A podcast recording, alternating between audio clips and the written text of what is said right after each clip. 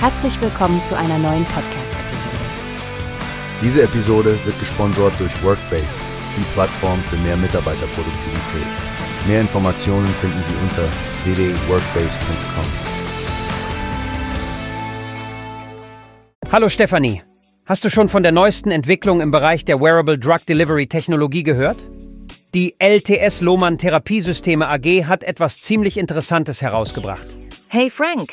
Ja, ich habe etwas darüber gelesen. Sie sprechen über diesen neuen tragbaren On-Body-Injektor namens Udenica R. Obi. Richtig? Das klingt nach einem großen Fortschritt, vor allem für Patienten, die eine Chemotherapie durchlaufen. Genau das meine ich.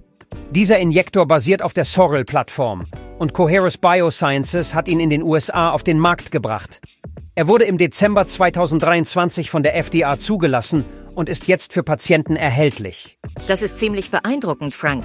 Vor allem, weil Udenixar ein Biosimilar von Pegfilgras-Team ist und entscheidend dabei hilft, die Dauer der Neutropenie zu verkürzen. Das verschafft Patienten eine echte Entlastung. Absolut, Stefanie. Und es scheint, dass der Udenica R Obi in Bezug auf Leistung, Qualität, Zuverlässigkeit und Komfort für den Patienten neue Maßstäbe setzt. Das ist genau das, was man braucht, wenn man Medikamente bequem zu Hause verabreichen möchte. Ja, das stimmt. Bas van Beitenen, der CEO von LTS, schien auch sehr stolz auf diesen Schritt zu sein. Er sieht es als Komplettierung des Eintritts von LTS in den Biologika-Bereich und ein neues Kapitel für patientenfreundliche Applikationslösungen. Dr. Andrei Josef, der Präsident von LTS Device Technologies, hob auch die Bedeutung der FDA-Zulassung hervor. Er sieht es als Vertrauensvotum für die Sorel-Plattform und als wichtigen Faktor für die Beschleunigung des Marktzugangs ihrer Partnerprogramme.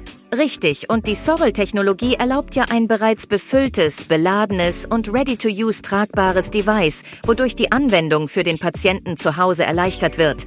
Das klingt nach einer wunderbaren Lösung für viele Betroffene. Absolut, Stefanie. Und was die LTS insgesamt anbietet, ist wirklich vielfältig. Sie sind nicht nur auf dieses tragbare Device beschränkt, sondern entwickeln auch transdermale therapeutische Systeme und Wirkstofffilme.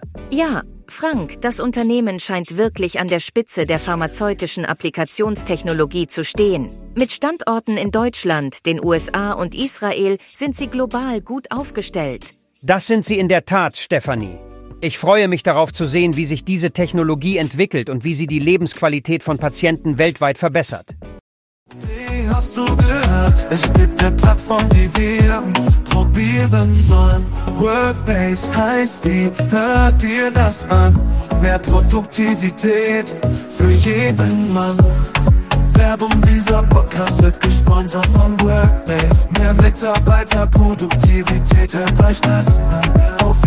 Punkt, wo bist du? Tun komm, findest du alles, was du brauchst.